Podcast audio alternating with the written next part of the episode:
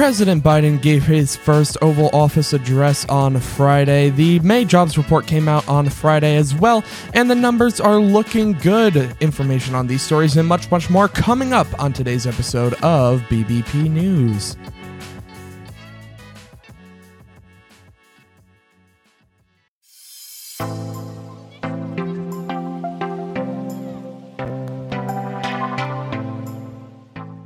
Welcome back, everybody, to another episode. Today is Monday, June 5th, of course, 2023. And we are back for another Monday morning news show. And I'm happy to be back here with you guys. It's going to be a good one. We have lots to talk about today, including an end to the debt ceiling crisis. We talked about most of it on Friday, but we'll just touch up on a few things that have happened since and we'll get into a lot of other things as well. The jobs report came out. There are some new rules with the Republican National Committee. We'll get into all of that here today. But before we get into any kind of other news, let's get into the weather and see what we've got here. So, in Los Angeles, California, today, expect some thunderstorms with a high of 67 degrees. In Houston, the thunderstorms continue with a high of 86 degrees. In Chicago, Illinois, it'll be mostly clear today with a high of 80. And in New York City, expect some partly cloudy skies with a high of 75. So, relatively similar uh, weather forecasts that we've been seeing for a while now. Warmer in Chicago than both New York City and Los Angeles. I'm not used to seeing that. I won't lie. I'm not used to seeing uh, Chicago take the cake in that factor. Of course, they don't beat out Houston, but oh well. Looks like a beautiful day in Chicago today. But other than that, really, not a whole lot to talk about. Had a very uh, calm weekend, a very nice weekend. Got to spend time with my nephew, which is always a great time. Uh, would never pass that up. So that was that was great. But beyond that, not a whole lot to get into besides the news for today, and we have plenty of it, so we're not going to mess around. Let's jump right into it. No one got everything they wanted, but the American people got what they needed. We averted an economic crisis, an economic collapse. And that was President Biden on Friday evening celebrating the overwhelmingly bipartisan debt ceiling and budget bill that was passed in the House on Wednesday and through the Senate on Thursday. President Biden addressed the nation from the Oval Office for the first time since he took office and spent some time talking about what was in the bill, but paid special attention to touting the spending cuts, saying it's important to reduce the debt. But even more, he praised the bipartisan work that was done to get this bill across the finish line, as well as the 350 other bipartisan bills he has signed since he took office. His first shout out didn't go to his fellow Democrats. It actually went to the House Speaker Kevin McCarthy, a Republican. But Biden says he's not done just yet. He says even though about $20 billion was removed from the IRS in this bill, he's going to, quote, come back and make sure that the IRS has what it needs to go after what he calls wealthy tax cheats who aren't paying their fair share. He ended by suggesting, quote, maybe we should keep this bipartisan thing up, end quote. The president signed the debt ceiling and budget legislation Saturday, avoiding the default scheduled for today, Monday. There is a lot happening when it comes to your federal student loans that you need to know about.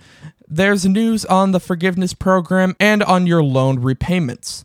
First and foremost, Friday, the Democrat led Senate passed a bill that had already passed the House to block the president's student loan forgiveness program Yes, you heard that correctly. There is now a bill on its way to the president's desk to put a stop to the president's program to forgive 10,000 or $20,000 worth of federal student loan debt for qualified borrowers. How could that happen? Well, two Democratic senators and an independent senator joined all of the Senate Republicans to support this bill. The final vote was 52 to 46, and because of the type of bill that this was, it only required the 50 vote threshold instead of the normal 60 to overcome a filibuster. Democrats Jon Tester of Montana and Joe Manchin of West Virginia, along with independent Kyrsten Sinema of Arizona, all voted for this bill. Now, the president has already said that he would veto this legislation, so it's not going to become law. It most definitely doesn't have the votes to overturn the veto should they try to back in Congress. But it would definitely sting that the three in his own caucus would vote against him. At this point, the actual fate of the student loan forgiveness program is in the hands of the Supreme Court, as we've talked about plenty before. We are still waiting on the justices to rule on whether this is constitutional or not. That Supreme Court decision could come at any point this month. But that's not all. You may have missed it, but there is a low key provision in the debt ceiling bill that was just passed this weekend that has to do with your federal student loan repayment. The provision takes away the president's ability to extend the student loan forbearance program any further. This was a key demand of the Republicans who negotiated the deal. And the bill says that all federal student loan borrowers must start repaying their federal student loans 60 days after June 30th, or in other words, the end of August. Now, the reality is the Education Department has already been preparing for this restart. In fact, we told you about that a few weeks ago. But what's important to note now is that the bill says that the president cannot decide that he wants to extend it any further. It's off the table. So, right now, if you have a federal student loan, it would be in your best interest to figure out who your loan servicer is because that may have changed in the past couple of years, and also what your balance is on that debt. The Bureau of Labor Statistics released a blockbuster jobs report that proved despite the high inflation and the high interest rates, the jobs market remains ridiculously strong. Employers added 339,000 jobs in the month of May, shattering expectations. The industries that saw the biggest growth in May professional and business services 64,000 jobs, government at 56,000, healthcare at 52,000, and leisure and hospitality at 46,000. But there could be problems ahead as unemployment also increased in the month of May. In April, it was at 3.4%, and in May, it snuck up to about 3.7%. Now, this is just one month, so it's important not to take too much stock in this number, but it could be signs of what is to come, as the Fed has said before that they expect unemployment to increase above 4% by the end of 2023. Stocks spiked Friday after a super strong jobs report that we just reported about above that suggests that a recession isn't as close as many think. And that's also after last week's debt ceiling bill passage which averts a catastrophic debt default. The S&P 500 leaped 1.5% for the latest surge in a rally that's vaulted at nearly 20% since mid-October. That put Wall Street's main measure of health at the edge of entering what's known as a bull market, despite a long list of challenges. The Dow Jones Industrial Average rallied 701 points, or 2.1%, and the NASDAQ Composite gained 1.1%. That strong jobs report is the latest signal that the jobs market remains remarkably solid despite much higher interest rates, and it offers a hefty pillar of support for an economy that is starting to slow. Areas of the market that do best when the economy is healthy led a widespread rally, including stocks of industrial companies, energy producers, and banks. Former Vice President Mike Pence will not be charged with any crimes after those classified documents were found in his home in Indiana. The Department of Justice has closed the case after months of investigation. You'll remember we reported earlier this year that a small number of classified materials had been found in Pence's home. That was in January. His team immediately turned them over to the DOJ. A search was conducted of the home, and Pence publicly apologized, saying mistakes were made. This is very different behavior from Pence's former boss, former President Trump, who has continued to claim to this day that he did nothing wrong when hundreds of highly classified documents were found at his Mar a Lago resort. The Trump documents case is still being investigated by the special counsel Jack Smith, as we talked about in Friday's show.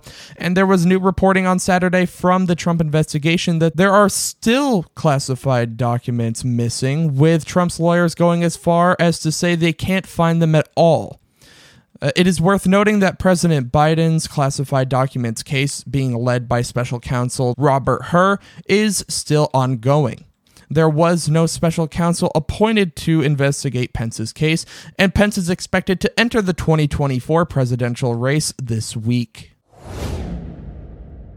The Republican National Committee will require presidential candidates to attract 40,000 individual campaign donors and the support of at least 1% of voters in multiple national polls to qualify for the first debate with Fox News in Milwaukee in August.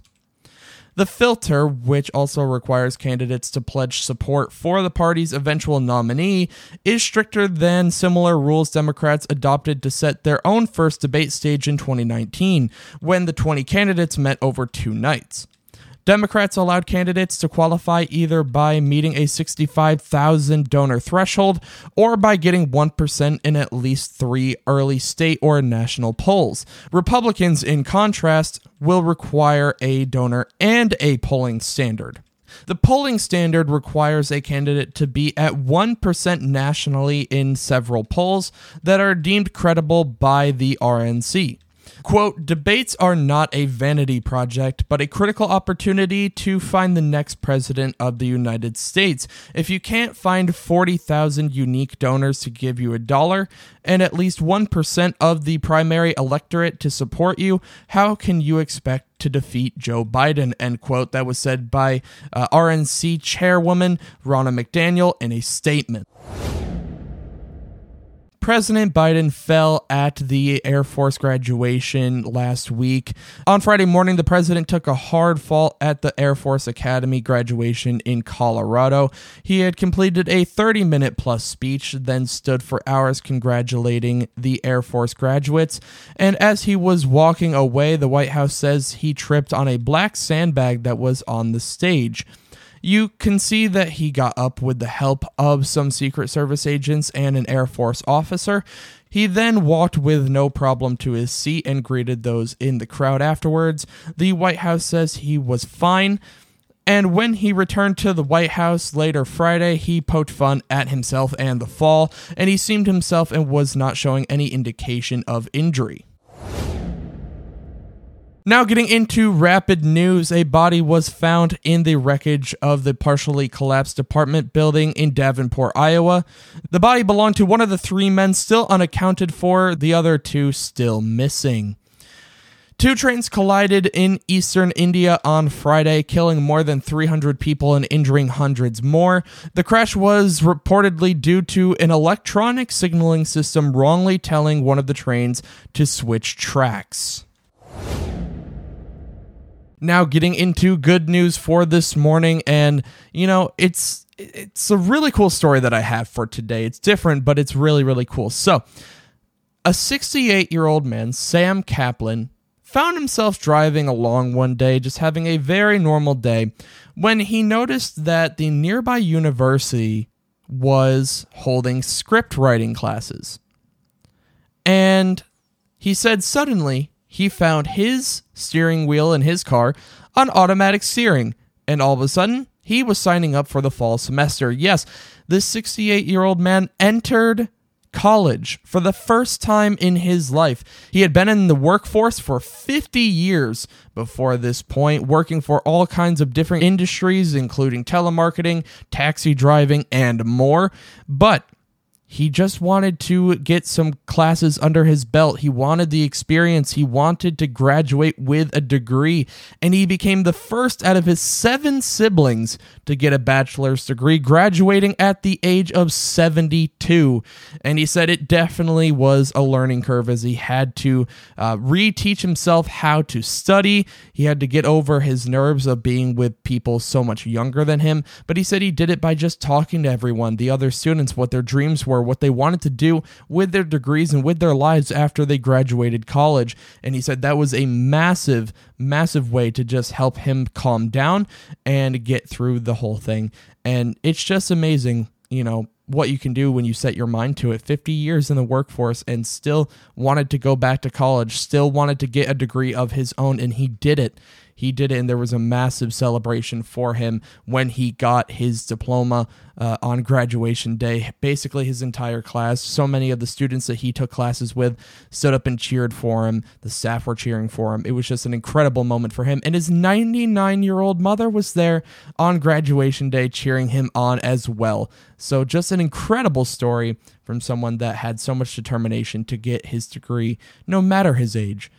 So, great story to end out the show. And this is the end of the Monday news episode. We will be back here tomorrow morning for an episode of Eye on the Ball. We will have a clubhouse room for this show today at 2 p.m. Eastern Standard Time. So, don't miss out on that. We will stream the episode, yes, again, but we will also be talking about other news that didn't make it into the show and things that come out throughout the day. So don't miss out on that. Again, Eye on the Ball tomorrow, Idiots in the News Wednesday, and another news show Friday. Don't miss out on any of these shows as well as the clubhouse rooms in the afternoons. It's going to be a good week, you guys. But until tomorrow morning, have a great start to your week. Bye, guys.